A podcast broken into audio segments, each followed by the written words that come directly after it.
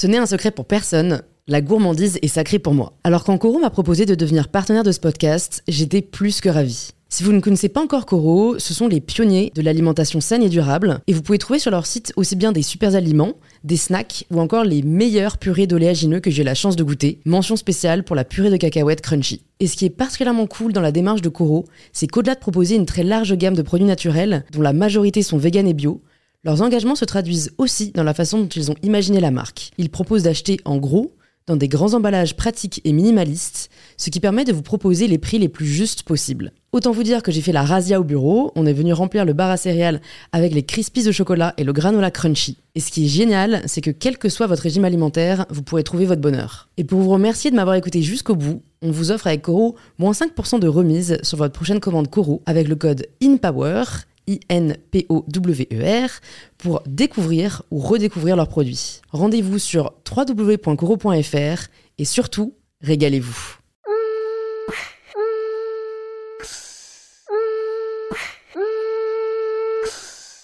Bonjour à tous et bienvenue sur InPower, le podcast qui vous aide à prendre le pouvoir.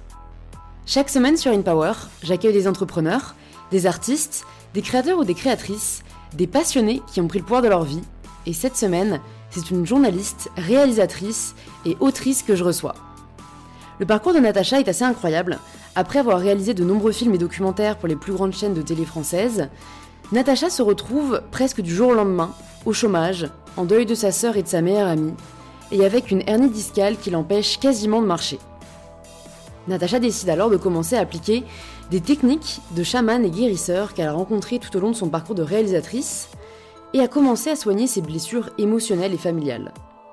En s'en libérant, Natacha a retrouvé la santé, le bonheur et un travail qui l'épanouit encore plus, et elle nous partage dans cet épisode les clés qui lui ont permis d'y parvenir. Si vous appréciez écouter In Power, c'est en vous abonnant et en en parlant autour de vous que vous pouvez le plus le soutenir, et si vous êtes extra, vous pouvez laisser 5 étoiles sur Apple Podcast ou Spotify et me partager en commentaire vos retours sur In Power. Et je suis ravie de vous inviter à rejoindre cette conversation avec Natacha, qu'elle le streamer. Bonjour Natacha. Bonjour Louise. Bienvenue sur InPower. Ah bah merci de m'avoir invitée, je suis bah, tellement contente. C'est vrai, moi aussi je suis vraiment ravie de te recevoir. Je connais un peu ton parcours. Après, j'essaie toujours de pas trop fouiner non plus parce que sinon je trouve qu'on est moins surpris pendant euh, l'épisode. Donc pour les personnes qui ne te connaissent pas encore, est-ce que tu peux te présenter de la façon dont tu le souhaites? Alors, avec plaisir. Euh, je suis journaliste. Euh, romancière, je suis réalisatrice de films, j'ai réalisé 31 films pour la télévision, mm. dont 6 prime time, j'ai fait pendant 10 ans de l'animalier, euh, et puis ensuite je me suis intéressée à tout ce qui touche à la santé, à l'environnement, et puis euh, voilà, je, tout, allait bien pour moi, et à un moment donné de ma vie, il y a, j'ai connu l'enfer, ça a duré 4 ans. Mm. J'ai mes manuscrits qui m'ont été refusés par mon éditeur. Euh, les films que je proposais euh, n'étaient pas acceptés. Je me suis retrouvée au chômage et plus d'argent. J'ai super mal vécu. Et puis, euh, il y a eu comme ça différents événements. J'ai perdu ma petite sœur. J'ai perdu ma meilleure amie ensuite de, harcèlement conjugal. Et à la fin, au bout de quatre ans, j'ai même eu une double hernie discale. Donc en fait, tous les domaines de ma vie étaient touchés comme je pleurais tous les jours, même sentimentalement, mon mari, euh, je n'en pouvais plus. Mm. Euh, du coup, euh, voilà, il m'a fallu ce problème de santé pour réaliser à quel point j'allais mal, à quel point j'étais vraiment au bout du bout du bout du rouleau. Et là, je me suis dit, qu'est-ce que je fais? Alors, je suis allée voir un médecin, j'ai vu des choses, des voilà, médecine conventionnelle, des psys. La chance que j'ai eue, d'une certaine manière, Louise, c'est que ça n'a pas fait grand-chose. Mm.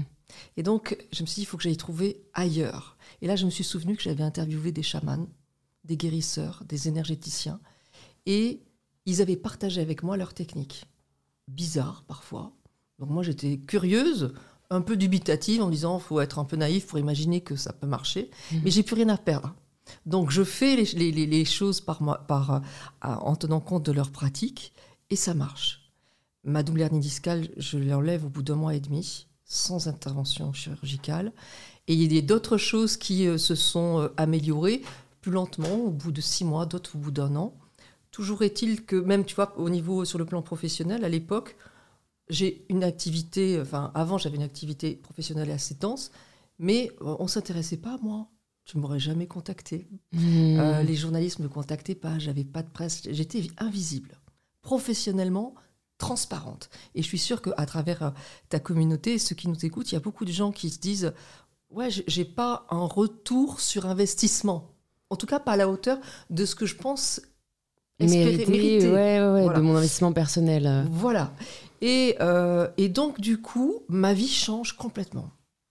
Et euh, mon mari me dit, partage ça dans un livre. Sauf que je me sens pas légitime.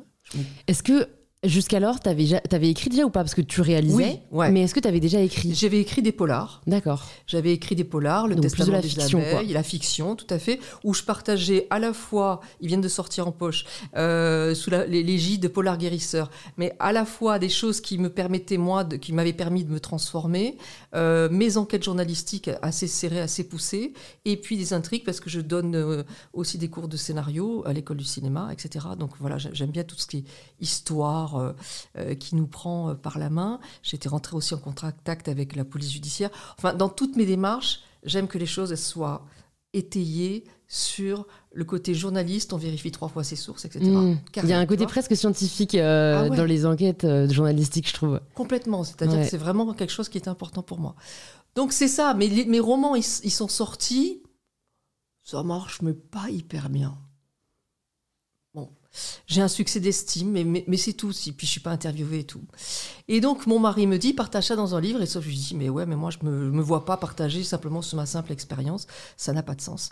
Et puis là, il y a des gens qui vont me, me- me solliciter, euh, euh, l'entourage, des amis, des proches, euh, pour m'en demander de les, les aider. Et je vais Mhm. partager avec eux aussi ces rituels chamaniques ou énergétiques. Ça va marcher aussi pour eux. Et là, je me dis, tiens, il y a un truc.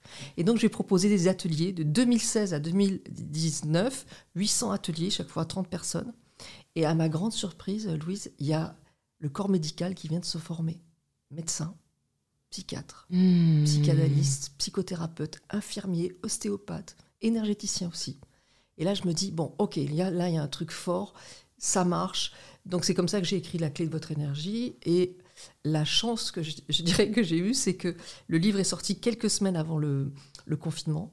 Les gens se sont retrouvés tout seuls chez eux, Hmm. pas pouvoir sortir, à se rendre compte qu'ils n'allaient pas bien, et ils cherchaient des solutions, des choses à faire tout seul de manière autonome. Hmm. Et comme le livre propose donc ces rituels chamaniques, si tu veux, ce sont, je les ai transformés en protocole pour que ça soit digeste, scientifiquement acceptable. Et il y en a 22, voilà, pour se libérer émotionnellement, pour retrouver notre énergie. Voilà, j'ai tout donné. Hmm.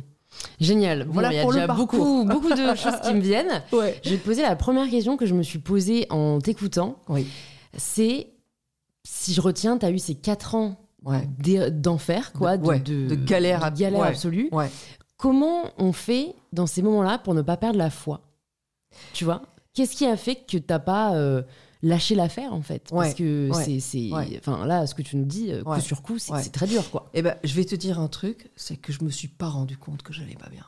Hmm. C'est-à-dire qu'en fait, il faut que j'ai ma double hernie discale, où en fait, il n'y a pas une position où j'ai pas mal. Allongé, je pleure. Debout, je pleure. Assis, je pleure. Je me rappelle d'un déjeuner avec des amis où je suis entre assise et debout, je ne sais pas où- comment Ah me tenir, ouais. tellement j'ai mal. Ouais. Tellement j'ai mal. Donc en fait, c'est c'est le corps, il est là pour nous dire Eh oh Hmm. Fille, il y a un problème là. Tu te rends pas compte que tu es en bout de course Hmm. Parce que j'ai, comme beaucoup de gens, la blessure de l'injustice. Et quand on a la blessure de l'injustice, on vit de l'injustice. Les autres nous font vivre de l'injustice. Nous, on fait vivre de l'injustice aux autres. Mais on se fait vivre aussi de l'injustice à soi-même. Et quand on se fait vivre de l'injustice à soi-même, eh bien, on est injuste envers nous-mêmes et on- donc on ne voit pas qu'on va pas bien. C'est typiquement la blessure qui amène, qui amène au burn-out Hmm. qui amène à la dépression. C'est je vais bien, je vais bien. On est comme ça, je vais super bien, non mais tout va bien. Tu vois l'idée? Ouais, ouais, Voilà. Et donc je suis dans Ouais. cet état-là. Et là, tu fais référence aux cinq blessures de l'âme ou de manière plus générale? Parce que moi, la blessure de l'injuste, ça me fait penser au livre de Lise Bourbeau, Bien sûr, euh, voilà. Les cinq blessures de l'âme. Ouais. Euh, que j'avoue, alors je trouve le premier très euh, complet et, je me suis reconnue, tu vois, moi, dans vraiment dans certaines blessures, Ouais, c'est ouais, assez impressionnant. Le deuxième, qui est un peu le guide pour t'en débarrasser de ces blessures, parce que c'est bien beau de savoir voilà, que t'as la voilà. blessure d'injustice, mais si tu sais pas comment la dépasser, ça sert pas à grand chose. Et alors, très décevant, quoi. Enfin, je trouve euh, Je- pas du tout euh, efficace et probant. Je, je- je te rejoins un peu, pour pas dire beaucoup. C'est-à-dire qu'une fois qu'on sait, qu'est-ce qu'on en fait ouais. Voilà. Ouais, ouais, ouais. Qu'est-ce qu'on en fait Et euh, dans ma démarche, donc moi, moi j'en ai pas cinq, j'en ai dix. C'est-à-dire il y a, il y a la trahison, il y a le rejet, il y a l'abandon, il y a l'humiliation, il y a la justice, il y a aussi la colère, qui n'a rien à voir. D'accord. Il y a les peurs, Mhm. qui n'ont rien à voir. Il y a l'impuissance, qui n'a rien à voir. Il y a euh, la... euh, euh, attends, colère, peur, impuissance, euh, tristesse. Et colère, peur, tristesse, impuissance. Ah, s'il me manque le dernier. Je vais Ouais, retrouver. 10, c'est beaucoup. Non, mais je vais retrouver. Ouais, ouais, retrouve et Euh, puis on coupera. culpabilité, c'est autre chose. Ouais. Se sentir culpable, coupable, ça n'a rien à voir avec l'injustice, ça n'a rien à voir avec l'abandon. Tu vois ce que je veux dire? Ouais. Pour moi, c'est un truc vraiment. Et la culpabilité, si tu veux, c'est une blessure qui est super euh, importante dans le sens où c'est celle qui fait appuyer sur le pédale de frein et, et dans, la- dans le sens je je je comment dire je suis pas dans mon plein potentiel parce qu'au fond de moi je me sens coupable de quelque chose et donc je mérite pas d'être dans ma pleine lumière. Et donc il y a des personnes par exemple qui n'arrivent pas à se lancer dans une nouvelle activité, qui n'arrivent pas à, à, à briller à 2000%, qui brillent simplement à 100% parce que euh, elles appuient sans totalement inconsciemment Mhm. sur la pédale de frein, euh, surtout quand, par exemple, si on a euh, un frère ou une sœur avec qui on a été comparé, Mm. et si on a été préféré, si je me mets un peu plus en lumière, elle va ou il va un peu plus souffrir. Et donc, on se rend absolument pas compte que on appuie sur la pédale de frein. C'est c'est un autoblocage. Voilà. Et cette Ouais. culpabilité, c'est vachement important parce qu'il y a Mm. beaucoup de gens qui disent Purée, je comprends pas. C'est vrai, c'est vrai. Et alors, comment on fait pour s'en rendre compte? Est-ce que c'est en lisant euh, ton livre, par exemple, qu'on peut se reconnaître dans une forme de portrait? Euh, Parce que, comme tu dis, la plupart du temps, c'est inconscient. Et puis, il y a des gens qui, qui, qui veulent pas vraiment y croire, tu vois, qui se disent non, mais ça peut pas être ça, c'est trop, Ouais. tu vois, perché ou. Ouais, ouais. ou Alors, moi, moi, ce que je propose, c'est un exercice ultra simple qui permet de savoir où on va. Et puis, je propose surtout qu'est-ce qu'on fait pour. euh, vite. Hein, c'est ça qui est important. Mm. Euh, c'est pas tout de po- poser un doigt sur la blessure. euh, bon, on fait quoi derrière Bon. Donc, les personnes, je les invite, euh, à ta communauté, à penser à quelque chose auquel, enfin, qu'ils aimeraient améliorer. Mhm. J'aimerais euh, gagner plus d'argent ou ne plus avoir peur de, ne pas avoir d'argent. Euh, j'aimerais trouver l'amour. Euh, j'aimerais ne plus avoir de problèmes de santé. J'aimerais être reconnue à ma juste valeur. J'aimerais être cesser d'être comparée par mes parents. Bon, on note le truc. J'aimerais avoir un enfant. On note le truc qu'on on aimerait améliorer, en tout cas qui nous pèse parce qu'on n'y arrive pas. Puis on ferme les yeux et on se pose la question comment je vis le fait de ne pas y arriver. Mhm. tu vois? Et on va, euh, voilà, je, je- vais dire ces dix blessures et on va se dire, est-ce que je le vis comme une forme de trahison? Est-ce que je le vis comme une forme de rejet? Mm. Est-ce que je le vis comme une forme d'abandon? Est-ce que je le vis comme une forme d'humiliation? Est-ce que je le vis comme une forme d'injustice? Ou plutôt, est-ce que je le vis avec beaucoup de colère, avec des peurs, comme une infinie tristesse, ou plutôt comme une culpabilité, ou avec de l'impuissance On va noter deux ou trois émotions qui nous parlent. Par exemple, je sais pas moi, imaginons colère, euh, tristesse, euh, injustice. Ouais, Ça te va? Ça me va. Bon. Euh, et là, on va noter, donc on note ces trois, et on va noter le prénom de notre maman. Et on va se dire, est-ce que ma mère a vécu ce même problème Si oui, on met même problème sur le papier. Sinon, et, ou, ou même en plus, on va se dire, et maintenant, est-ce qu'elle a vécu, de mon point de vue, hein, de ton point de vue, si tu le fais, tu n'as pas besoin de l'appeler en lui disant est-ce que tu as vécu de la colère, machin. De ton point de vue, Mm. est-ce que dans sa vie, elle a vécu de la colère? Ah ben ouais, une colère non exprimée, mais ouais, de la colère, il y avait la colère en elle par rapport à je sais pas quoi. Mm.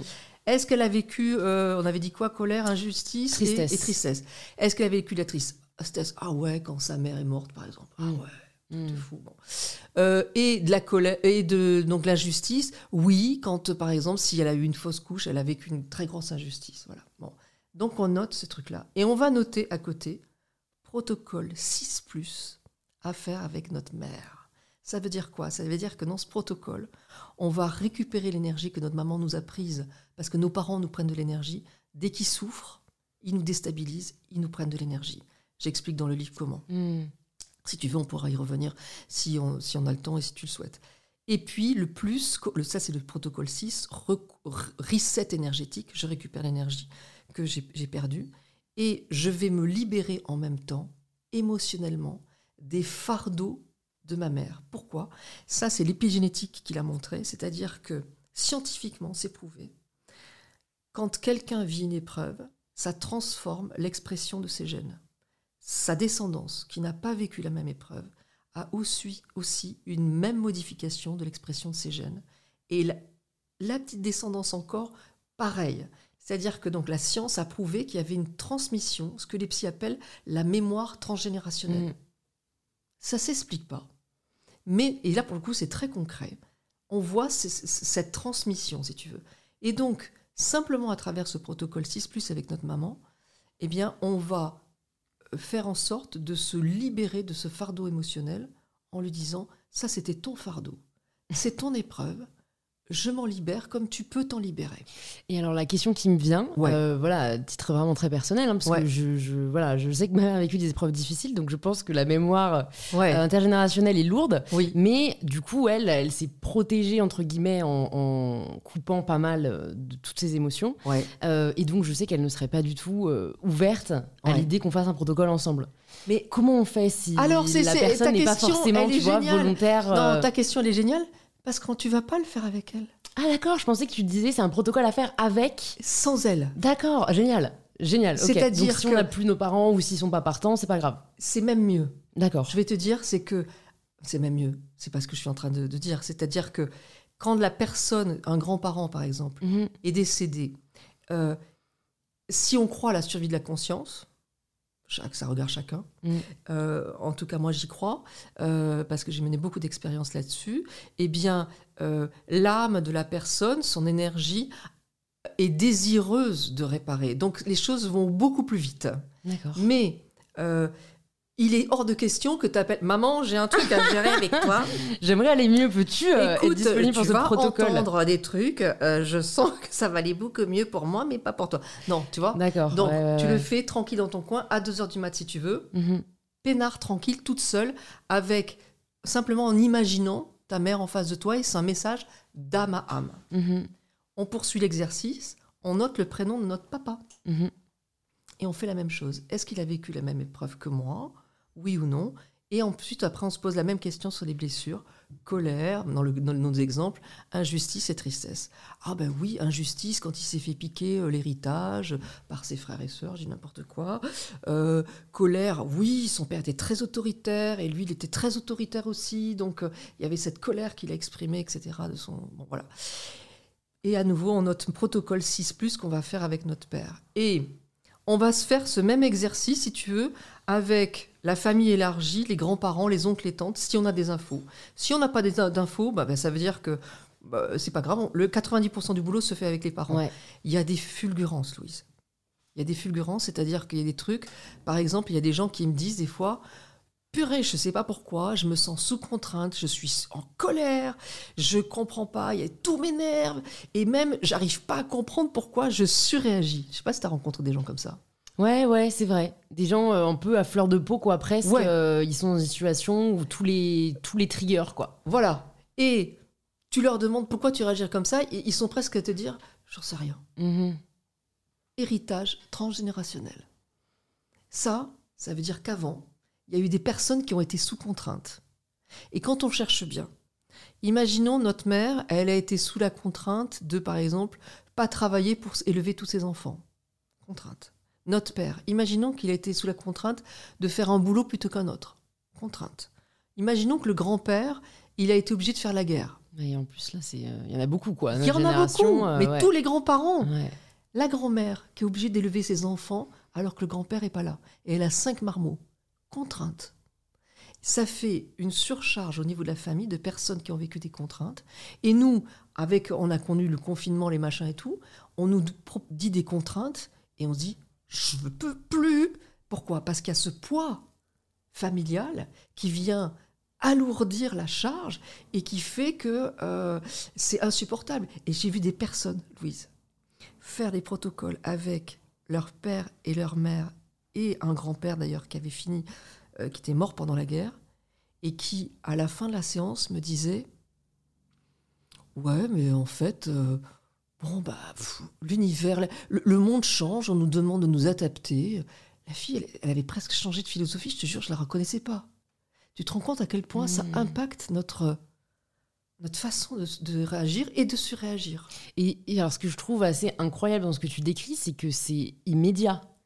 Alors, et ça, tu vois, c'est enfin parce que on, on, y reviendra. Moi, ça m'intéresse beaucoup d'avoir ton avis sur euh, et tes expériences par rapport au monde euh, plus scientifique, plus médical, euh, versus un monde qui est quand même plus ésotérique et, mm, mm, mm. énergétique. mais c'est entre guillemets le problème, je trouve, des thérapies, des psychanalyses, etc., qui durent quand même des mois, parfois des années, sans forcément avoir de résultats probants. Donc, d'après ce que tu me dis, toi, c'est à la fin de la séance, il y a eu un changement d'état d'esprit? Alors, complètement. Alors, euh, ce que je veux dire, c'est que là où il faut faire attention, et c'est là où ta question elle est super intéressante, c'est que euh, c'est pas miraculeux, c'est pas une baguette magique. Ouais. Attention. Qu'est-ce qu'il l'est, hein, j'ai envie de dire. Attention. Euh, et parfois, il y a ce côté waouh, parce qu'avant, il y a peut-être eu des psys qui ont préparé le terrain. Ouais. D'accord? Ouais. Il n'empêche que sur ce côté libération de fardeau émotionnel, il y a des fulgurances. Et tu vois, euh, au moment où euh, je réalise que ma grand-mère était invisible, d'accord? Que moi aussi, c'est mon problème. Et que euh, je récupère ce rituel pour se libérer des, fardeaux émotionnels, je dis rien à personne. Hmm. Je, le, je, le, mets en pratique le soir même, le soir. Le matin même, il y a RTL qui m'appelle pour un de mes polars qui est sorti six mois plus tôt tu viens de sortir un livre, euh, tu, tu, sais sans doute que un livre, c'est trois mois de, de, mise au jour et, c'est exceptionnel quand ça dure plus que ça. Hmm. Six mois après, il m'appelle pour un polar, enfin le truc. Là, j'ai dit, waouh. Hmm. Donc il peut y avoir de réelles fulgurances. La, la, je repense à une, une, autre femme, une femme un peu plus, un peu plus âgée, euh, qui, elle, il euh, y, a dans Trouver ma place euh, un protocole qui est le protocole 7, qui est un protocole qui, que l'on fait quand on a, on a fait des interruptions de grossesse, qu'on a connu des fausses couches ou des pères d'enfants jeunes. Mm-hmm. Nous, ou notre mère, les grands-mères, etc. Parce qu'il y a, dans à travers la fausse couche, l'interruption de grossesse ou la mort d'un jeune enfant, il y a deux mots qui sont associés, qui vont pas ensemble. C'est naissance et mort. Mm. Naissance et mort, ça va pas ensemble. Il y a quelque chose du non-sens de la vie. Et parfois, euh, il y a des gens qui disent Purée, mais moi, je suis pas de cette planète. Je me sens pas en accord avec cette planète. C'est encore, ils sont pas en accord avec eux-mêmes parce qu'ils n'ont pas trouvé leur place, parce qu'ils ont hérité de ces âmes qui se sont incarnées de manière très courte, le fait de ne jamais avoir de place. Pourquoi? Parce que on ne parle jamais d'eux, parce qu'il y a de la tristesse, il y a de la mmh. culpabilité, il y a parfois de la honte. Donc ils n'ont jamais eu de place. Et le protocole, il consiste à dire à, euh, aux âmes qui se sont incarnées de manière si courte, je donne ce prénom. Déjà, on va leur donner un prénom, tu vois? Et puis, euh, et, patati patala, enfin voilà la suite. Et euh, je me rappelle de cette femme où là où, par rapport à ce que tu disais, il y a un côté euh, immédiat, c'est que donc cette dame, qui a une quarantaine d'années, elle fait ce protocole, elle avait fait une fausse couche elle aussi, et puis elle me dit, ma mère et ma grand-mère en tout, il y, en a, y a eu 12 pertes ou d'enfants, interruption de grossesse, machin, 12. Et je lui dis, faites ce protocole, elle me dit, ça me parle pas. Ça me parle pas du tout. Je dis, faites-le. Ça va vous prendre cinq minutes à lire le livre. Faites-le, s'il vous plaît. Elle le fait devant moi. Elle est comme ça, Louise. Elle a fini le protocole. Elle s'est redressée. C'est comme si tu veux, une chape de plomb était sortie d'elle. C'est un truc de fou. Ça, je l'ai vu. Voilà. Donc il peut y avoir comme ça des fulgurances. Maintenant, euh, si tu veux, par exemple, par rapport à des personnes de ma famille, euh, euh, moi, tout mon problème d'invisibilité n'a pas été réglé simplement parce que j'ai fait avec ma grand-mère. Il a fallu que je fasse tout un travail pour comprendre euh, des choses sur euh, ma famille, des, absences de paternité, de maternité, de choses où, les personnes n'avaient pas, comment dire, la visibilité qu'ils auraient sur le plan familial. Mm. Et, et, ça a duré, voilà, des années où je me suis dit, tiens, mais avec un tel, j'ai jamais fait, il y a ça. Et donc, petit à petit, en le faisant, c'est travail de toute une vie, j'ai envie de dire. Mm. Et eh ben voilà, aujourd'hui j'ai de la visibilité, ça veut dire que je me suis libérée, on va dire, d'une majeure partie, peut-être j'en ai oublié, hein, une majeure partie de personnes qui étaient dans l'ombre, qui étaient invisibles. Tu vois, dernièrement, j'ai déjeuné avec une productrice, elle me dit, je me sens, je fais un travail fou, mais je me sens pas valorisée dans mon travail autant que je le mérite. Bon. Et je lui dis, peut-être que dans ta famille, il y a une personne qui, euh, pour qui euh, être invisible, c'est vivre. Et là, elle fait. Oh elle me dit Mon, arrière-grand-mère, euh, au moment de la Première Guerre mondiale, elle est obligée de se cacher dans la grange, sous la paille, pendant un mois, sinon elle, meurt. Donc, être invisible, c'est vivre. Hmm. Et si elle, et au, fond d'elle, elle, me disait, c'est comme si je m'empêchais de me mettre en lumière, parce qu'elle a hérité de ce fardeau. Quelqu'un qui a été violenté sexuellement, qui a eu des attouchements, et il y en a dans toutes les familles. Être invisible, c'est être arrêté d'être emmerdé. Hmm. Donc, et nous, on se dit, je suis pas dans mon plein potentiel. Ben oui, parce que j'ai hérité de ce côté de si je suis invisible, on me fout la paix. Et est-ce que, ce que je me dis, voilà, s'il y a des personnes qui n'ont pas conscience de ça, par exemple, euh, euh, si, cette, euh, si cette femme n'avait pas su que sa grand-mère s'était cachée dans une grange, est-ce que du coup, mieux vaut faire peut-être tous les protocoles pour être, pour entre guillemets, maximiser nos chances, quoi Est-ce que même si on n'a pas conscience de l'origine du problème, on peut quand même en être libéré en le faisant? Ouais, non, c'est important de savoir ce que c'est de, savoir précisément, de pouvoir nommer euh, mamie, euh, t'as été violentée par ton cousin, euh, être invisible pour toi, c'était arrêter d'être. Ou, tu vois, par exemple, imaginons, mamie, tu étais fine, et, comment dire, ton seul moyen qu'on te arrête d'être ennuyée sexuellement, c'était de prendre du poids et de mhm. t'en les dire. Mhm. Tu vois et moi, de mon côté, je sais pas pourquoi, comment je grossis. Il y a plein de gens comme ça. ouais, ouais, ouais, c'est sûr. C'est sûr. Eh ben, c'est pas ta nature. Mais donc il faut savoir que ta grand-mère a été violentée sexuellement, ce voilà. pas toujours quoi. Voilà. Et alors là, si tu veux, en commençant le travail sur euh, le protocole 5, qui est, qui est en fait un reset énergétique suite à une épreuve, c'est-à-dire que quand on vit une épreuve, on perd de l'énergie, quelle que soit l'épreuve. Mhm. Une baffe d'un parent quand on est tout petit, un déménagement, on perd tous les copains, un accident de voiture, la grand-mère qui décède, n'importe quoi. Une mauvaise note qui vraiment nous plombe et nous humilie, tu vois. Hmm. On perd de l'énergie. Donc le protocole 5, il sert, on le fait toujours pareil tout seul, on a besoin de personne, et on va le faire pour récupérer l'énergie perdue, et on n'a même pas besoin de citer les trucs. Donc là, mais même on peut ne pas se rappeler des trucs que tu vois, les, ce qu'on appelle les mémoires euh, traumatiques, on ne se rappelle pas qu'il s'est passé des choses difficiles, c'est pas grave. On va faire le truc une fois, tout va bien. Mm. Et en commençant ce travail, c'est comme si, si tu veux, il y avait une partie de, notre énergie, de notre âme, qui exultait en disant elle est en chemin pour se guérir. Et là, étrangement, et je l'ai vu des centaines, pour pas dire des milliers de mm. fois, il y a des informations qui arrivent. Ah, j'ai retrouvé, j'ai commencé à faire les protocoles, j'ai retrouvé le carnet intime de ma mère. J'ai commencé à faire le protocole. Il y a ma tante qui m'a dit que ma, grand-mère avait accouché, avait fait cinq fausses couches. J'ai les infos mhm. viennent. Donc, on, peut mener une enquête, c'est vachement bien. J'ai des personnes qui ont vraiment fait des travaux euh, sur le plan euh, transgénérationnel et tout, c'est super. Maintenant, en commençant un travail, euh, voilà, pour récupérer l'énergie, faire ce travail, il y a des informations qui vont venir très étrangement. Ouais. Bon, pareil, plein de questions que je me pose. Euh, une des principales questions que je me posais, c'est comment t'en es venu à, connaître ces protocoles? Et peut-être avant ça, c'est quand tu pars, euh, donc euh, si j'ai bien suivi, hein, faire ces reportages où tu vas à la rencontre de chamans, d'énergéticiens, de thérapeutes. Déjà, pourquoi? Ouais. Et qu'est-ce que tu découvres à ce moment-là? Parce que c'est un monde en fait tellement inconnu. Ouais. Euh, alors c'est marrant parce qu'en plus en ce moment, euh, si vous écoutez le podcast, vous entendrez bientôt aussi un épisode avec Jonathan Lehmann, qui est un ami que, que je reçois pour la troisième fois. Ça va être le seul que j'ai reçu autant de fois, mais qui sort un nouveau livre euh, sur son voyage chamanique. Ouais. Donc bon, ça m'intéresse vachement et il s'avère qu'en plus je rencontre de plus en plus en ce moment. Et, euh, et donc voilà, je suis curieuse que tu nous partages un peu tes découvertes et, et est-ce que à ce moment-là, tu étais quand même réceptive à ça? Parce que c'est très difficile euh, quand on vient d'un milieu euh, très cartésien de vraiment euh, absorber peut-être autant qu'on absorberait si on était un peu plus ouvert d'esprit. Complètement. Bah, moi, euh, si tu veux, au départ, je, fais des films sur, je réalise des films sur le monde animalier. Je crée une, une collection qui s'appelle Les héros de la nature et qui consiste à mettre en valeur des hommes et des femmes qui donnent leur vie pour sauver les guépards, les baleines, les crocodiles, les chauves-souris, etc. Bon.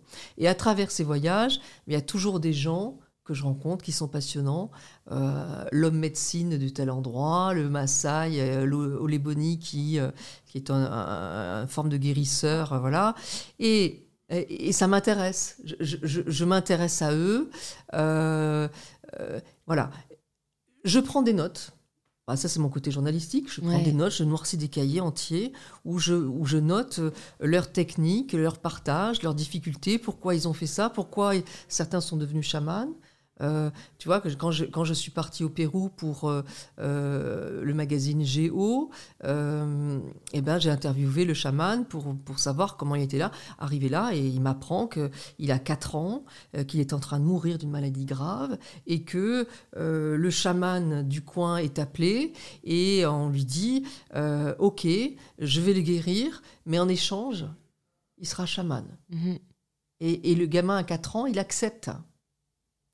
Attends, c'était il y a 4 ans ou il avait 4 ans? Il avait 4 ans. D'accord, oui, enfin en fait il peut pas être en mesure de décider vraiment. euh. Non, mais après, il Ouais, peut s'arrêter, ouais. tu vois, voilà. Oui, et oui. il accepte, et, et donc c'est, c'est à, je crois, 17 ans, où tu, en- euh, au Pérou, tu pars tout seul pendant un an, quasiment tout nu dans la forêt, et tu manges ce que tu trouves, tu n'as même pas un couteau, parce que c'est trop facile, Ouais. et tu manges les plantes. euh, Et c'est quoi l'idée derrière? C'est de se reconnecter à la nature euh, C'est laisser le chamanisme péruvien, c'est laisser la plante enseignante, ce qu'on appelle les, ce qu'ils appellent les plantes maîtresses, euh, t'enseigner la médecine. hmm. Voilà. C'est-à-dire qu'en fait, ils se sont rendus compte que euh, les singes, les, les, enfin, euh, utiliser une certaine pharmacopée, hein, utiliser des choses, et que, et que tout ça, euh, tout venait des plantes en fait. Mm. Et donc ils se sont mis à avoir des rêves, des informations, et, et pour, pour, pour avaler une, une substance qui, qui donne, qui, qui est comme une paire de lunettes en fait sur, euh, sur la santé des gens, sur, sur des informations. Voilà. Donc fort de, de comment dire de, de cette expérience chamanique, eux, ils sont là pour guérir. Nous, le monde occidental, on s'est intéressé en fait à ces techniques pour nous, mais on n'est n'est pas chaman. Hmm. Non, on n'a Pas pas vécu un an tout nu dans la forêt. ça, Ah non, clair. on n'est pas chaman. Et même si on prend ce breuvage, c'est c'est- Tu, tu parles de l'Eureka là du coup ou pas? Oui. Ouais. Euh, Mais, mais de plein d'autres choses. Mm. c'est- je, je pèse mes mots, je l'ai fait. Mais c'est extrêmement prétentieux de se dire je vais utiliser quelque chose que les chamans ont utilisé après tout. Hmm. C'est un, c'est quelque chose que qu'un être, euh, euh, comment dire, euh, choisi. Voilà, nous on n'est rien. Hmm. Et en plus, c'est pas notre technique. Et, et- et- et au Pérou, en plus, ils ils te, ils te, do- te donnent pas d'explication. C'est tu fais les choses, t'expérimentes pas par par toi-même, et normalement, tu as un an pour comprendre les choses. Alors que le monde occidental, eh ben, quand tu vas voir un psy, ouais, j'ai vécu ça, j'ai fait tel rêve. Alors, pensez-vous que ça puisse avoir un lien avec. On t'aide. Donc, ça n'a rien à voir. Hmm. Donc bon voilà donc il faut pour moi c'est il faut faire un peu attention parce que voilà tout n'est pas euh, c'est pas approprié pour moi je pense ouais, tu vois? Ouais. côté occidental et en plus il faut avoir vraiment les pieds sur terre parce que pour peu qu'on soit pas équilibré moi j'ai vu des gens vriller ne plus jamais revenir vriller De, de retraite chamanique. euh, ouais vriller c'est-à-dire euh, euh, perdre de pied totalement D'accord. Comment tu l'expliques parce qu'il faut extra- extrêmement équilibrer mhm. Parce que c'est une claque dans la tête tellement importante que si t'es pas droit sur tes pieds, bah, tu manges très cher. Et tu peux ne jamais t'en remettre. Hmm. Non, bon, c'est sûr que c'est euh, Ouais. c'est c'est une expérience, comme tu dis. euh, Enfin voilà, c'est des psychédéliques hein, pour les personnes qui nous écoutent et qui ne connaissent pas encore. bah, Ouais, je pense ouais. qu'on en parlera un peu plus avec Jonathan qui, qui Ouais. du coup, lui, euh, est un adepte, mais, euh, mais dans certaines conditions. Mais alors, est-ce que c'est uniquement leur seule, enfin, c'est leur seule façon de guérir entre guillemets les chamans? D'accord, ok. Je pensais qu'il y avait d'autres. euh, Non.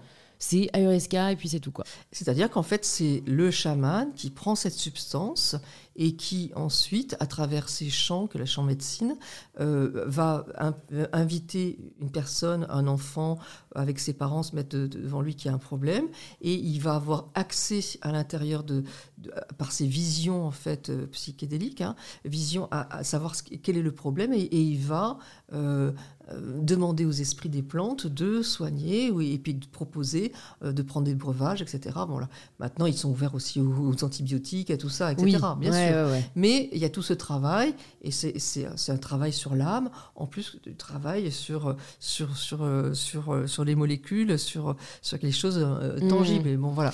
Et, Euh, et ouais. toi, quand, quand tu euh, es à ce moment de ta vie où tu, tu traverses toutes ces galères et que euh, tu es déçu, entre guillemets, par la médecine plus moderne, tu es allé voir qui, du coup? C'était pas allé... Enfin, t'es allé voir des chamans? T'es allé voir des en, en- énergéticiens? en fait, si tu veux, moi, je fais, je fais tous ces reportages et je cumule les infos. Ouais. Mais à l'époque, ça va.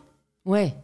À l'époque, ça va. Donc c'est juste de la curiosité. C'est de la curiosité, je suis intéressée, mais comme je disais au début, un peu dubitative, Ouais, en me disant, ouais, ils sont gentils, quoi. ouais. Ouais. Ouais, ouais, c'est perché. De toute façon, c'est gentil, ils sont gentils, même, les euh, gars, mais euh, au secours, quoi.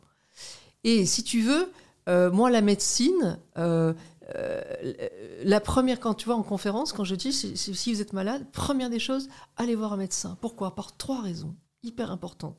La première, c'est que quand on souffre, on peut pas travailler sur le plan énergétique. Moi, ma double hernie discale, je peux plus bouger tellement j'ai mal.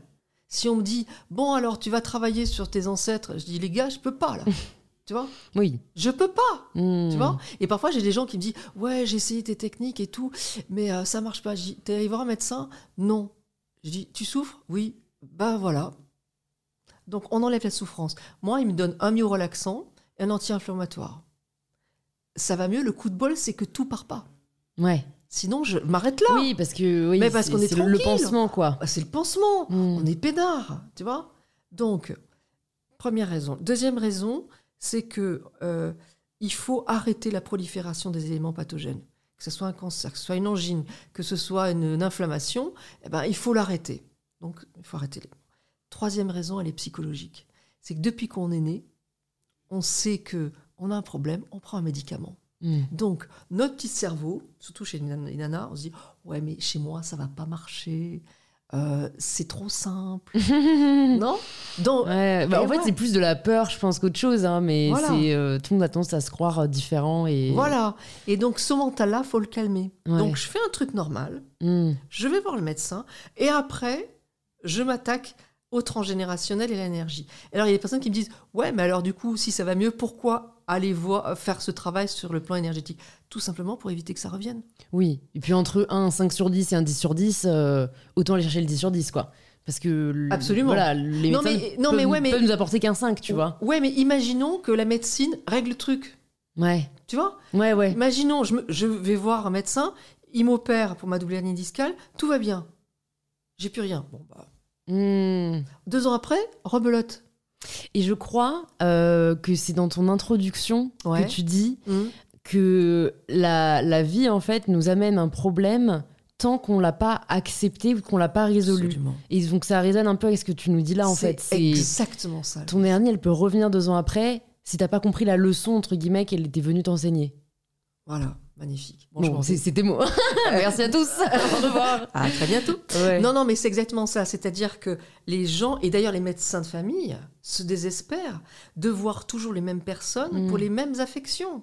Pourquoi? Parce qu'on n'a pas touché l'origine, on a enlevé le symptôme, ce que tu as dit tout à l'heure, le pansement. Mm. Donc, du coup, en fait, tant qu'on n'a pas compris le message, la double hernie discale, le message, c'est j'en ai assez de ne pas recevoir autant que je donne. En gros, c'est ça. J'en ai plein le dos. Ouais. Hein, ok. Je, je donne beaucoup et j'en ai pas le bénéfice à la hauteur de tout ce que je donne. Ok. Donc, ben, si j'ai pas compris ce message, il va revenir. Et le message, il est quoi? Il me concerne moi mais il va concerner aussi ma famille. Qui est-ce qui, dans ma famille, a beaucoup donné sans recevoir autant? Mm. Ok? Ma mère hmm Mon père Ok. La grand-mère Ah ouais, la grand-mère, elle a donné.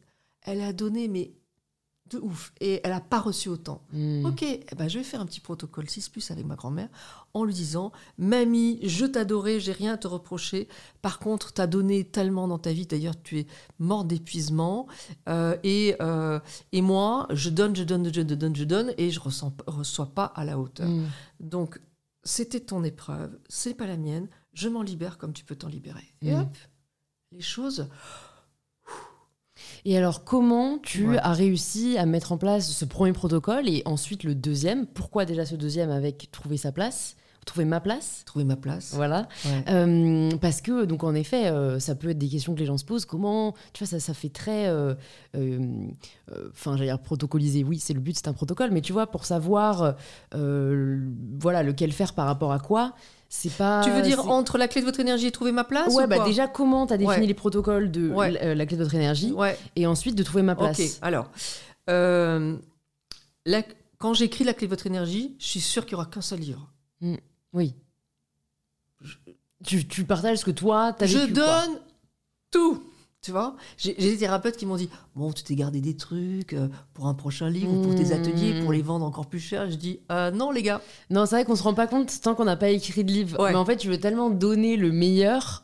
Mais Moi, tout, pareil, je continue à écrire euh, et tu vois, j'étais là, non, mais je veux vraiment tout dire, quoi. Tu mais vois, tout le monde fait pas ça. hein. Ah, d'accord. Il y en a, ils mettent un truc et puis prochain livre. Ouais, Tu vois Bon. ouais. Moi, j'ai tout donné dans la clé de votre énergie. Et donc, euh, je l'ai construit, mais ça c'était grâce à, à mon éditrice, euh, Lise Boel, je l'ai construit en mettant, ben, un, voilà, comprendre les blessures, deux, et à l'époque il n'y en a que cinq, c'est pour ça que dans Trouver ma place il y en a dix, parce que j'ai compris des choses, mais je vais y revenir. Euh, deux, comprendre le message du corps, etc. Trois, parler à son corps, pourquoi, quand on a un problème de santé, ce qu'il faut faire, etc. Quatre, c'est un protocole chamanique aussi par rapport à la santé. Cinq, c'est le reset énergétique suite à une épreuve. Six, c'est les fardeaux émotionnels dont je me libère euh, avec ma famille, bon, etc., etc. Et il y en a un, y en a un pour enlever les brûlures, etc. Bon, tout ça, pour enlever les peurs et tout. Le protocole de consolation aussi autour de la culpabilité. Bon, et puis euh, pour moi, j'ai tout donné. Le livre, il est fini. Youpi, il marche super bien. Et là, j'ai des tonnes de messages de gens qui me disent oui mais moi je ne sais pas euh, dans quel cas je fais tel protocole. Je ne sais pas où chercher. Euh, j'ai euh, tel problème de reconnaissance et je comprends pas chez qui je dois chercher le problème etc et en fait je reçois et je suis ensevelie de messages de mails sur Facebook sur Insta sur mes mails etc enfin je croule. C'est dur, ouais. ouais c'est horrible Parce que tu deviens la psy de, de tous tes non, et centaines puis de c'est milliers de surtout, moi, j'ai le syndrome du Saint-Bernard, j'ai envie d'aider tout le monde. Ah ouais. tu vois J'ai un petit tonneau autour de. Bon. Et donc, du coup, je, je- je suis malheureuse parce que j'ai envie d'aider les gens, je n'ai pas le Mm, temps. mm. Il faut que je pense aussi un peu à moi. Ouais. Bon. Et c'est là que trouver ma place a, a commencé à exister, où je me suis dit, je vais écrire un livre qui va être par thème le travail. Comment retrouver du travail, comment retrouver ma place, comment arrêter le burn-out, etc. Le couple, comment trouver l'amour, euh, euh, en finir avec ses comportements désagréables, euh, etc., etc. La famille, cesser d'être comparé, me libérer des problèmes de ma mère ou mon père qui étaient très durs, etc. Tout ça. L'argent, être bien chez soi, euh, la santé et ensuite le moral. Il y a donc sept thèmes. Et à chaque fois, si tu veux, je vais lister, euh, je vais lister les occurrences entre tel problème, chercher dans votre famille qui a vécu ça, ça, ça, ça, ça, ça, ça, et faites tel protocole, tel protocole, tel protocole. C'est-à-dire que si tu veux d'en trouver ma place, enfin, ce que je dis souvent, c'est la clé de votre énergie. Pour les personnes qui n'ont jamais travaillé sur l'énergie ou en développement personnel, faut commencer par celui-là. Mm. Ça ouvre les portes. Notre façon de voir les choses. Pour ceux qui ont déjà travaillé sur ces trucs-là, etc., trouver ma place, ça, c'est la mise en pratique. Je prends par la main et là, je guide. Et c'est presque un livre qu'on n'a pas besoin de lire en entier. C'est-à-dire, tu vas chercher, tiens, euh, j'arrête pas d'avoir des procès. Hop, Mm. je vais chercher mon truc. Ou bien, euh, je voudrais aider mon enfant. Tac, je vais machin, nana. Euh, je, euh, j'ai des, ag- des désagréments dans ma maison. Hop, je vais regarder euh, les trucs, etc. Je vais chercher, si tu veux, par rapport à ma problématique, et je vais li- juste lire le paragraphe Mm. et voir les choses qui reviennent. Donc celui-là, ce livre n'était pas prévu. Ouais. Mais je l'ai vraiment écrit pour euh, venir en aide à tous ceux qui ont commencé ce travail et qui ne savent pas comment... Et qui veulent aller plus loin. Voilà. Ouais. Alors il y a une question que je me pose, euh, c'est que, et c'est souvent ce que j'ai pu lire dans des livres euh, qui parlent de l'énergie ou de la loi de l'attraction ou de voilà comment sortir de schémas, c'est que c'est souvent lié à l'extérieur. Mhm. Donc c'est souvent lié voilà au travail, si on est problèmes dans le travail, au couple. Et comment on fait quand c'est plus de l'intérieur Euh, que c'est, je sais pas, des personnes qui ont des phobies, euh, ou c'est des personnes qui ont des grosses angoisses, qui sont très anxieuses, euh, euh, je sais pas, des personnes qui sont très jalouses. Enfin, tu vois, comment on règle plus ces, déséquilibres intérieurs? De, ma lecture, que ce soit les personnes, que, que le problème vienne de la personne extérieure ou que ce soit intérieur, l'origine elle est la même. Je t'explique, je m'explique. C'est-à-dire que si, imaginons que euh, au, bu- au bureau, euh, Alfred, il n'arrête pas de nous faire, de nous harceler, enfin, c'est l'enfer, Il est entre guillemets instrumentalisé par l'univers pour montrer que finalement, avant lui, donc lui en me déstabilisant, il me prend beaucoup d'énergie. Il est là, c'est les répliques en fait qui reviennent, ce qu'on disait tout à l'heure par rapport à Jung, tout ce tout ce qu'on n'a pas compris de l'épreuve, ça revient. Donc si dans ma vie d'aujourd'hui, à mon âge, un peu plus de 35 ans, n'est-ce pas? Non, tu rigoles pas, Louis, s'il te plaît. non mais alors tu sais pour moi j'adore euh, j'allais dire les personnes âgées tu n'en fais même pas partie mais je, je trouve que c'est des personnes tellement sages euh, que Oui. c'est une fierté en fait Non, tu t'enfonces là. ah d'accord non mais Je en fait rigole, j'ai- j'ai j'ai toujours du mal à enfin j'ai toujours du mal à comprendre si je comprends mais j'aimerais démocratiser Ouais. le fait de ne pas avoir honte de son âge Non, non, mais je, je- je plaisante parce que je, me c'est vrai que sens. t'as pas l'air d'être le genre de Non, non, personne qui le vit mal Je me, je me sens, euh, je me sens 22 ans dans ma 22. C'est la fille omnubilée 22 protocole. J'ai 22 ans dans ma tête. Donc non, je me sens absolument pas vieille. Tout va bien. Je sais pour rire. Euh, J'ai perdu un peu le fil. Alors attends, qu'est-ce que je disais Euh, tu disais donc euh, la personne se fait harceler Ouais, voilà. euh, Et ça donc- lui revient le problème Voilà. et pour toi c'est la même chose voilà. intérieur En fait, si tu veux, c'est que elle se fait harceler dans son boulot ou dans son couple. Elle vit des trucs difficiles dans son couple. Ça montre juste que avant, il y a des d'autres personnes. Ça peut être son père, ça peut être sa mère, ça peut être son frère ou sa sœur, euh, ça peut être un cousin s'il y a eu des attouchements, des choses comme ça, qui là lui a fait perdre de l'énergie avant. Et en fait, le, le problème qu'elle vit dans euh, euh, actuellement lui montre qu'il y a eu d'autres choses avant et qu'elle a pu en hériter de sa famille. Mhm, En ce qui concerne les phobies, mhm. les grosses angoisses, même chose. Ça veut dire quoi? Ça veut dire que dans ma lecture, d'ailleurs, il y a dans Trouver ma place, ce qu'il n'y a pas dans- du tout dans, dans- dans la clé de votre énergie, dans Trouver ma place, il y a carrément euh, un chapitre compilé sur les tocs et les phobies. Bon. Mhm. Euh, pour moi, une phobie, c'est en lien avec des peurs héritées des deux côtés de la lignée. C'est-à-dire que ça veut dire que dans la lignée de ma mère, il y a eu des très grosses peurs. Peur de perdre un enfant, peur d'être euh, euh, peur de perdre un emploi, euh, peur de perdre un père ou une mère. Beaucoup de peurs. Ça peut remonter jusqu'à la grand-mère, peur de mourir pendant la guerre. Côté du père, même chose. Peur énorme, etc. Et dernièrement, euh, il y a un monsieur qui vient me voir, il me dit, ma fille euh, de 8 ans, ou non, 6 ans, enfin je sais plus, un truc comme ça, euh, a une phobie, elle ne peut pas dormir toute seule. Elle a des peurs terribles, elle ne peut pas, et elle vient dormir dans notre lit, et c'est insupportable, on peut plus... Et je lui dis, double peur héritée, phobie. Et, d'ailleurs, il me dit un truc incroyable, il me dit, la psy ne veut plus la voir parce que euh, notre gamine n'arrive pas à exprimer pourquoi la peur. La fille, elle peut pas deviner. bah oui Non mais au secours. C'est c'est très dur. En plus, ce sentiment de ne pas savoir pourquoi. euh, Et en plus, on va la culpabiliser. sentir, euh, enfin, au voilà, secours. ouais. Bon. Donc, je lui dis, dans ta lignée, il y a eu des peurs. Elle me dit, oh là là, oui. Et il me dit, pendant la, guerre, la, Deuxième Guerre mondiale, ma mère me disait que euh, elle se cachait sous le lit dès qu'elle entendait les pas des Allemands marcher. Et tout d'un coup, je le vois faire ça, elle me dit Oh, je suis en train de réaliser un truc. Ma mère me disait qu'elle s'enfermait à clé dans sa chambre. De poule. Ça a parlé à quelqu'un. Euh, et elle me dit Quand elle arrive dans notre chambre, ma fille, elle veut fermer à clé derrière. Je dis Et peur héritée du côté de la maman aussi. Et il me dit Ça, je sais pas, j'ai pas l'info. Je dis, mais il me dit, mais ma femme est autrichienne, il y a des chances qu'elle ait vécu aussi des peurs, ou en tout cas mmh. s'aligner. Mmh. Voilà. Et donc, simplement, en disant à l'enfant, tes peurs, c'est pas les tiennes.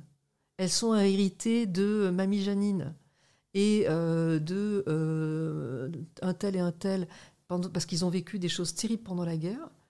Déjà, l'enfant, il va se calmer directement. Nous, le fait de le savoir, c'est la moitié du boulot. Mhm. Et simplement, si on a plus de 18 ans et qu'on est euh, volontaire pour faire ces, protocoles, etc., eh bien, en faisant ce rituel chamanique avec ceux qui ont eu peur, en disant Ta peur, elle impacte ma vie. J'ai des angoisses, je ne sais pas d'où elles viennent. Mhm. Je ne comprends pas. Moi, j'ai des mamans qui me disent J'ai peur pour mon enfant, je le pose à l'école, je suis dans l'angoisse total, tous les jours. Je dis, héritage transgénérationnel. Est-ce que dans votre famille, il y a quelqu'un qui a perdu un enfant? Ah oui? Je dis, ben cherchez pas. Hmm. Vous avez trouvé. Vous allez faire un protocole avec la personne qui a perdu son enfant en disant, tu as perdu un enfant, tu as eu peur. Hmm. Ou tu as cru perdre cet enfant, tu as eu peur. Et moi, ça se rejoue dans ma vie. C'est terminé. Ce n'est pas mon épreuve, c'est la hmm. tienne cette épreuve t'appartient, je m'en libère comme tu peux t'en libérer. Du coup, je me demande s'il y a des personnes qui souhaitent mettre en place ces protocoles, qu'est-ce qui pourrait euh, faire en sorte que vraiment ça, fonctionne, ou qu'en tout cas on maximise nos chances de réussite? Ok, peut-être qu'il y a des personnes qui peuvent avoir commencé à faire des choses en disant tiens ça marche pas à la hauteur de ce que j'attends ou en tout cas j'ai pas vu vraiment les bénéfices. Tant qu'on ne voit pas les bénéfices, c'est qu'on a oublié soit de faire les recouvrements d'âme, c'est-à-dire récupérer notre énergie. Il faut commencer par le protocole 5. Il faut le faire en premier. Ensuite, il faut faire le protocole 6 avec donc il a ce reset énergétique auprès de toutes les personnes qui nous ont pris l'énergie, souvent malgré elles, euh, en commençant par les parents. Nos parents nous ont pris l'énergie, c'est sûr. Mmh. Si la personne n'a pas fait avec son père et sa mère, bon, bah, il va manquer quelque chose. Et du coup, quand on va faire euh, les autres protocoles, il y a une partie d'énergie qui n'est pas à l'intérieur de nous, du coup, qui n'est pas informée. Donc en fait, tant qu'on n'a pas récupéré toute cette énergie, eh bien, ça peut ne pas marcher. Euh, après, par exemple, imagine, moi j'ai personnes qui m'ont dit, je l'ai fait avec mon père, je l'ai fait avec ma mère, je l'ai fait avec mes ex-collègues et je l'ai fait avec mon conjoint actuel. Est-ce que vous l'avez fait avec vos ex-petits amis? Et la fille, c'était une conférence, elle dit Oh non, et en plus, il y en a beaucoup. voilà euh. pourquoi il faut commencer jeune. voilà, exactement. Mais carrément. C'est cool. Euh, mais ouais. Moi, ça me motive. Ouais, mais carrément. et elle me, dit, elle me dit Oh purée, je l'ai pas fait avec un tel, un tel, un tel.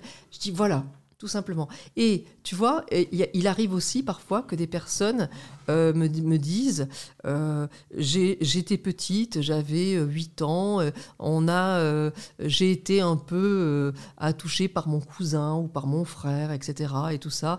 bon, mais bon, j'ai beaucoup travaillé sur le problème, il n'y a plus de problème. Hmm. Il y a vol d'énergie majeur parce que il y a, je, fausse ton, ta vision du couple je fausse la, relation à l'amour. Enfin, il y, a beaucoup de choses. Il y a mhm. la trahison. Il y a beaucoup de choses qui sont Et encore récemment, il y a une dame comme ça qui l'a fait, qui m'a dit non, non, mais c'est pas la peine. Hein. Le sujet est clos. J'étais petite, je me suis pas vraiment rendu compte. Elle a pleuré en faisant le protocole. Mhm. Elle me dit, je m'attendais pas. C'est inconscient, quoi. Je m'attendais. Parce que pourquoi? Parce que sur le plan intellectuel, le travail est fait. Sur le plan psy, le travail est fait. Sur le plan énergétique, non. Mm. Et donc, si jamais on a eu ces trucs-là, où par exemple, ouais, bon, j'avais 14 ans, il avait 18 ans, euh, c'est vrai que c'était dur, je l'ai mal vécu, ouais, mais en fait, j'ai jamais fait de protocole avec lui, et eh ben, s'il manque cette personne, et eh ben, ça peut ne pas marcher. Mm. Et donc, voilà, il faut d'abord récupérer l'énergie auprès de toutes les personnes qui nous ont pris de l'énergie, Mm. malgré elle, hein, parfois. Mm, hein. Bon, mm, voilà. Et une fois qu'on a fait ça, eh bien, c'est à ce moment-là qu'on on peut, euh, comment dire, avec la famille, justement, récupérer, les, euh, euh, se libérer des fardeaux émotionnels, voilà.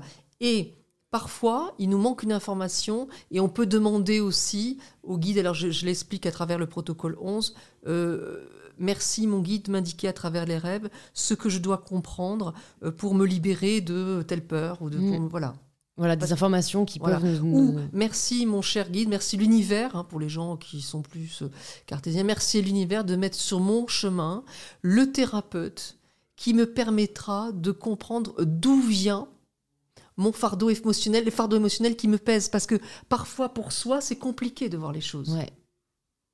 Donc, et parfois, le thérapeute, il va servir à ça. Et il va te dire, euh, vous avez été en couveuse quand vous étiez petite? Oui. Euh, vous avez une énorme blessure d'abandon. euh, et le problème, il vient de là. Mhm.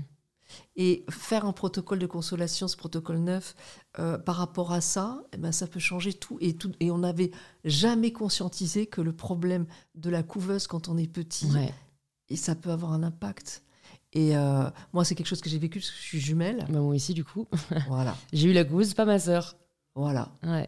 Et ben, euh, on est trois dans un. On, on est. Il y a le corps de la maman, Ouais. il y a la, la jumelle. On est trois. Et tout d'un coup, on est tout seul. Mm. Voilà. Et ben, c'est lourdissime. Mhm. Et si ça dure un mois, la grossesse ayant duré, moi, pour moi, huit mois, Mhm. si, si, si, je, si je représente les- le- ce un mois par rapport aux huit mois de vie, c'est un dixième de vie. C'est comme si j'avais vécu seul. Imaginons, je vis 90 ans. C'est comme si j'avais vécu ne- 9 ans toute seule. C'est monstrueux. C'est fou, on se rend tellement pas compte. Et je trouve qu'il n'y a pas assez de recherches. Après, je sais pas comment on pourrait Ouais. le faire, mais sur ça, tu vois, sur les. Enfin, même le, le- le- la, la grossesse, euh, quand on Ouais. est dans le ventre, Ouais, et les premiers mois, les premiers jours de la vie, on a vraiment très peu d'infos sur les impacts psychologiques que ça peut avoir sur le long terme, alors que euh, c'est apparemment vraiment le plus c'est tôt, plus c'est traumatique. Quoi. Stan, Stan Groff a fait, a fait, quelque chose, a fait toute, toute sa carrière euh, Ah autour ouais de ça. ouais. D'accord. Ouais, sur la vie prénatale et sur. Ok, ouais, très intéressant, qui a lui euh, inventé entre guillemets une respiration holotropique tout à qui fait. simule entre guillemets les effets de la. LSD, donc avec moins de, de danger. Bon alors j'ai encore des questions pour toi, je vais essayer d'être rapide parce que euh, le temps file.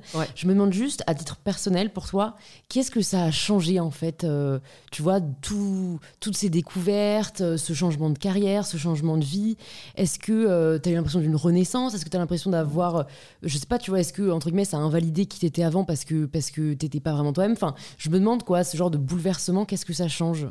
Écoute, tu vois, c'est marrant, mais euh, un apaisement intérieur Mhm. qui est tellement grand que quand je regarde des photos de moi il y a cinq ans et maintenant, je me trouve plus jeune. Je te jure. Mhm. Il y a un truc, une sérénité en moi, parce qu'il y, a- y, a- il y avait un côté mort de faim en moi. Mhm. Tu vois Il y avait un côté mort de faim parce que, parce que je me sentais pas reconnue. Et je bossais comme une malade, Mhm.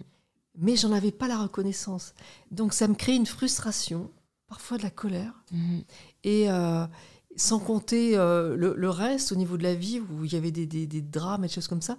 Donc il y a un apaisement, il y a des épreuves qui s'éloignent. Je dis pas qu'il n'y a plus rien, euh, parce que bah, la vie est un apprentissage tout le temps et que la moindre épreuve est une occasion d'ouvrir les yeux sur quelque chose que je n'ai pas encore compris. Mhm. Voilà.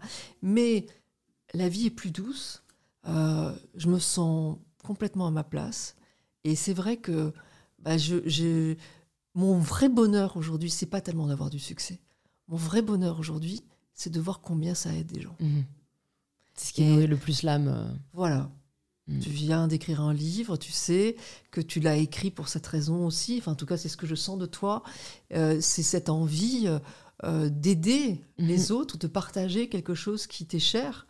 Et moi, quand des personnes viennent me voir dans les salons ou, ou dans, dans- dans- dans une conférence, en- en- à peine ils me disent bonjour, ils me disent merci. Ça fait chaud au cœur. Ouais, Donc ça, je suis comblée. ouais, je, on le ressent. euh, Ouais, ouais. Il y a une, une plénitude Mhm. je me sens bien. Voilà, c'est ça. Et donc, ça change tout. Ok, bah écoute, c'est ce qu'on souhaite à toutes les personnes qui nous écoutent.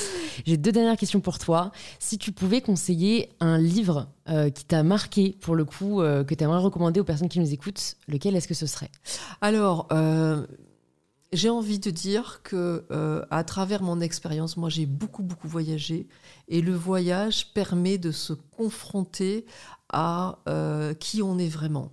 Parce que c'est en voyant la différence euh, de nourriture, euh, de, euh, paysager, de confort médical, etc., ou même de pensée, qu'on réalise comment nous, nous sommes, et nos manques et, la chance que l'on a.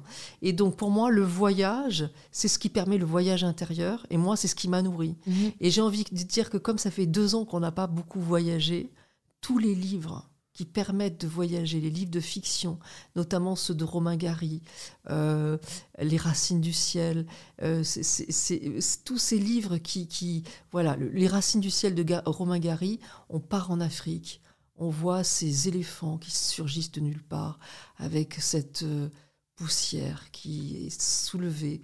On voit pas les éléphants, on les entend pas, mais on voit déjà ce nuage de poussière qui arrive. Et déjà, on est en Afrique avec cette odeur, cette chaleur. Et tout ce qui nous permet de voyager, eh ben pour moi, c'est ce qui permet mm. de d'ouvrir les yeux, sur notre propre cœur. Ok, bah super, je mettrai ça dans les notes du podcast. Je vais te poser la dernière question, la question signature d'InPower. Ça signifie quoi pour toi prendre le pouvoir de sa vie? C'est ouvrir les yeux avant qu'il ne soit trop tard. Ouvrir les yeux sur nos propres faiblesses. Voilà, c'est ne faites pas comme moi, n'attendez pas d'être au fond du rouleau. Euh, voilà, le pouvoir de sa vie, c'est réaliser qu'on est faillible, réaliser qu'on a des blessures et des blessures héritées et qu'on n'est pas nul, on est juste euh, euh, porteur de certains héritages dont on peut se libérer et c'est la bonne nouvelle. Ouais, c'est la bonne nouvelle. Et écoute, euh, merci pour ce podcast plein d'espoir. C'était passionnant. Euh, je suis. N'hésitez pas à envoyer un message si vous nous écoutez à Natacha sur Instagram. Je mettrai ça dans les notes du podcast pour, pour te remercier. Ça fait toujours plaisir. Avec grand plaisir. Et j'ai passé un très bon moment. Donc merci encore Natacha et j'espère à très vite. Merci Louise pour, pour ton implication, ton partage et je te souhaite beaucoup de succès. Merci beaucoup. À très vite. Au revoir. À très vite. Bravo, vous êtes arrivé à la fin de cet épisode et c'est peut-être qu'il vous a plu. Si c'est le cas, vous pouvez le partager en story ou en post sur Instagram en nous taguant Natacha et mybetterself pour que l'on puisse vous remercier et interagir avec vous. Et si vous souhaitez continuer à être inspiré, il y a plus de 200 épisodes qui sont disponibles gratuitement. Vous pouvez vous abonner directement sur la plateforme que vous êtes en train d'utiliser. Je vous dis donc à très vite pour un tout nouvel épisode d'InPower.